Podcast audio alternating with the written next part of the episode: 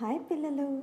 ఈరోజు మనం శ్రీకృష్ణదేవరాయల కళ అనే ఒక కథని విందాము ఐదు వందల సంవత్సరాల క్రితం విజయనగరం అనే సామ్రాజ్యాన్ని శ్రీకృష్ణదేవరాయలు పరిపాలించేవారు. ఆయన ఒకరోజు నిద్రలో ఒక కళ కన్నారు. ఆ కళలో ఆయనకు ఒక అందమైన భవనం కనిపించింది. ఆ భవనం ఆకాశంలో తేలుతూ లక్ష దీపాలతో చాలా అద్భుతంగా ఉంది.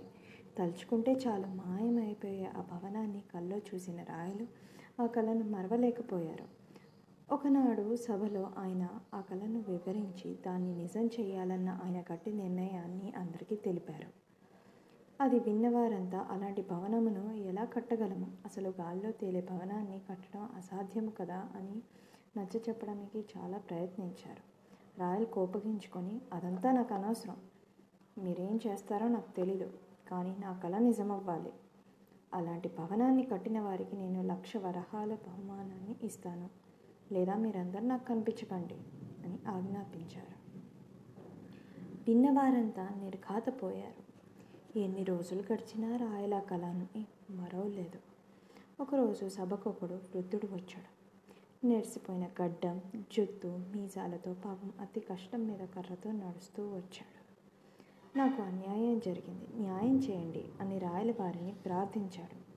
నీకేం అన్యాయం జరిగిందో నిర్భయంగా చెప్పు. నేను న్యాయం చేస్తాను అని రాయలు హామీ ఇచ్చారు. నా దగ్గర నూరు వరహాలు ఉన్నాయి స్వామి. అవి ఒకరు దొంగలించుకుపోయారు. నాకు వారెవరో తెలుసు. నా వరహాలు అడిగి ఇప్పించండి అని ఆ వృద్ధుడు విన్నపించాడు. శ్రద్ధగా విన్న రాయలు ఈ దొంగతనం ఎవరు చేశారు? ఎక్కడ చేశారు? అని ప్రశ్నించాడు. వృద్ధుడు తడబడ్డం చూసి నీకేం భయం లేదు చెప్పు అని రాయలు ప్రోత్సహించారు. నా నూరు వరహాలు దొంగలించింది మీరే స్వామి అన్నాడు వృద్ధుడు. నిన్న రాత్రి నా కలలో వచ్చి మీరే అవి దోచారు. రాయలకు చాలా కోపం వచ్చింది. ఏమిటి వెటకారం? కలలో జరిగింది నిజమని అనుకుంటే ఎలా? అని కోపంగా అడిగారు.